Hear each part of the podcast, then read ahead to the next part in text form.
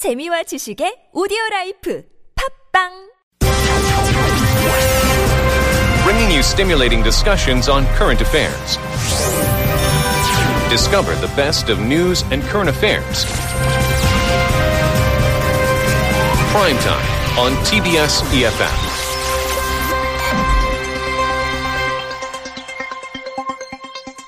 Last month, the United Nations hosted its first summit level meeting to address the current refugee and migrant crisis, which is being described as the worst of its kind since the end of World War II, with a record 65 million people being forcibly displaced from their homes in the year 2015 alone. The Office of the United Nations High Commission for Refugees, also known as the UN Refugee Agency, is at the forefront of the humanitarian response to this crisis. And to help us learn more, we're honored and delighted to have a very special guest joining us, none other than the High Commissioner for United Nations Refugee Agency himself, Mr. Filippo Grandi. Hello.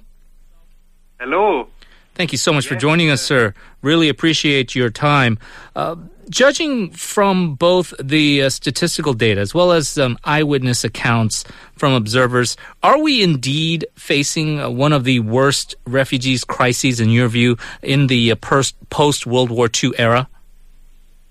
Well, um, I don't know if you can speak of one crisis. Really, what is happening is a multiplication of different refugee crises that uh, have now added up to the largest uh, population of concern to my organization that has ever existed since the Second World War. 65 million people between refugees, that is, people that have fled through international borders, but also internally displaced people. These are people that are refugees in their own countries, and uh, um, other people that uh, uh, we uh, we are mandated, we are tasked with uh, helping governments care for. So yes, definitely a very serious situation. Certainly, uh, a lot of media attention being paid to situations like Syria, uh, and I understand it's a very difficult task. How has the UNHCR responded to aid the victims of these mass displacements, especially in those conflict zones like Syria? Um, we um, we have uh, expanded our uh, operations to face uh, these many crises. Syria is a very good example that you are giving. You know, Syria is a country which has uh, an estimated, say, 25 million people, half of whom are now exiled from their homes either inside Syria or in neighboring countries. So we had to deploy thousands of people to those countries to help uh, governments in the case of neighboring countries and to work alongside with many other humanitarian organizations to uh, first of all give uh, vital relief shelter medicines food to the people that are fleeing but also uh, after many years of this crisis Syria started in 2011, so we are in the sixth year of the war and of the refugee crisis. Also, starting to think about the longer term. How can children continue to go to school when they are in exile? How can uh, families have access to income through jobs when they are not living at home? These are important questions that we have been grappling with uh, in Syria, but also in many other large and protracted refugee situations in the Middle East, in Africa, and elsewhere. And certainly, uh, with uh, the mass displacements that have taken place, it has also resulted in, uh, I suppose to put it uh, flippantly, some side effects. Uh, you, we see the situation in Europe, and if you only follow Western uh, media, uh, they talk a lot about the social upheaval and how there's been a rise of extreme far right sentiment. these people, of course, need help, and there needs to be a coordination uh, with various countries in uh, Europe. Do you believe the European Union needs a better coordinated migration policy uh, in order to better cope with this situation? Definitely. But uh, your question uh, gives me the opportunity to maybe explain this a bit more in depth. Um, we should not forget that of those 65 million people that I spoke about, mm-hmm. um, 90% live not in the rich world. They live in developing countries, often uh, they're hosted by communities that are very poor Right. in Africa, in the Middle East. So the bulk of the problem is there, and this is where we need to invest resources. This is where also states like Europe, but also Korea, Japan, Australia, the United States, Canada, we need to do more to invest resources where refugees are. Now, what happened, especially in Syria, is that there wasn't sufficient investment. After some years of exile, people said, well, our kids cannot go to school we cannot have jobs. So they started moving on. And where did they go? They moved towards Europe. That was the attraction. So we had last year 1 million, not only Syrians, but many Syrians, but also Afghans, Iraqis, and other refugees pouring into Europe. And this caused a backlash. Europe was not prepared. The systems to receive these people, as you said, were not uh, sufficiently developed.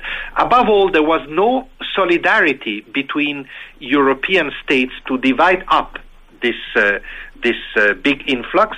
So they ended up going in few countries and burdening those countries and creating a political backlash and increasing the sentiment of xenophobia, of rejection, which is very difficult to handle. We need Europe, we need the global north to have a better system of responsibility sharing.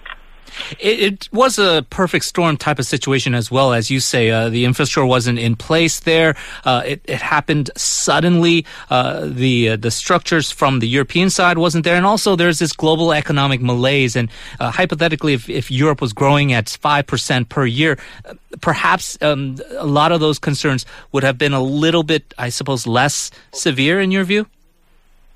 Yes, Europe traditionally um, uh, received, has always received refugees, and uh, uh, was ready to continue to receive them in small numbers. It was the big numbers that really made the difference, together with the other factors that you mentioned. But you know, nowadays, human mobility is inevitable. We have this huge refugee crisis all over the world. We have conflicts creating displacement, but not only conflict, also poverty, climate change, and other factors. So I think that we need to accept that people move more easily, and we need to be able to manage those flows in a more organized manner. First and foremost, as I said, by investing more at the origin to try to prevent those big flows from happening unnecessarily. And then, since they will continue to an extent to happen, being able to share better these flows at the point of arrival. So there's a lot of work to be done at all levels, and I must say that although the crisis had many negative aspects last year, especially the arrivals of people in Europe, it also triggered an important debate on responsibility sharing, mm. which uh, culminated a few weeks ago uh, in the summit discussions in New York when we uh, and you mentioned that summit discussion uh, can you give us your sense especially as the high commissioner uh, how much progress was made? You, you, do sound more optimistic coming out of that uh, summit in terms of how I, I, guess the global community can better cope with this crisis. Uh, the big uh, shift in my opinion has been at, for the time being in the way we think of refugee crisis it's not anymore only a humanitarian problem. Of course, it's a humanitarian problem as well. Of course, we will continue to need tents and blankets and medicines and food to respond to, to respond to these crises. But I think we need to think long term as well. Uh, we need to think about the economic opportunities of these people, about education, like I said, about how we solve their problem, about how we we share the burden. And I think uh, there is a fundamental change in that finally the international community has now said, in a way, uh, migrants and refugees are a global issue, mm. are not a localized issue that is only of concern to the next country. Is a global issue that needs global responses, just like, for example, we are thinking now of climate change or we're thinking about epidemics. Right. These are not anymore localized factors, these are global factors that need global responses. And this was the subject in New York. The trick now is to translate those intentions that were very well put in a big declaration called the New York Declaration. The trick is to translate them into concrete mechanisms, concrete laws, concrete responses. And this is what we're working on now. And a small part of that response, uh, being a member of that global community, is South Korea. Uh, we've had a chance in the past to interview uh, refugees who have managed to make it here to South Korea, and they have often talked about the, the intense difficulties they have being in limbo, stuck at airports for many months at a time, not knowing what their full status is. And it is not to paint a picture of South Korea as a very ungenerous country, but what more can a country like South Korea, relatively wealthy, also the benefactor of uh, uh, many uh, efforts by the global community post Korean War. Uh, how can South Korea better respond to this crisis, in your view?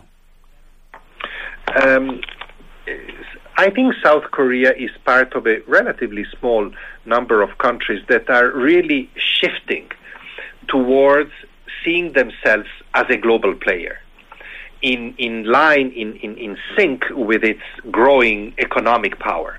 And that is very good. And I think it is good that Korea increasingly, I'm, I'm looking at the bigger picture here, sees this as applicable also to its refugee policies. Uh, we have seen Korea grow, for example, as a donor to UNHCR. Mm-hmm.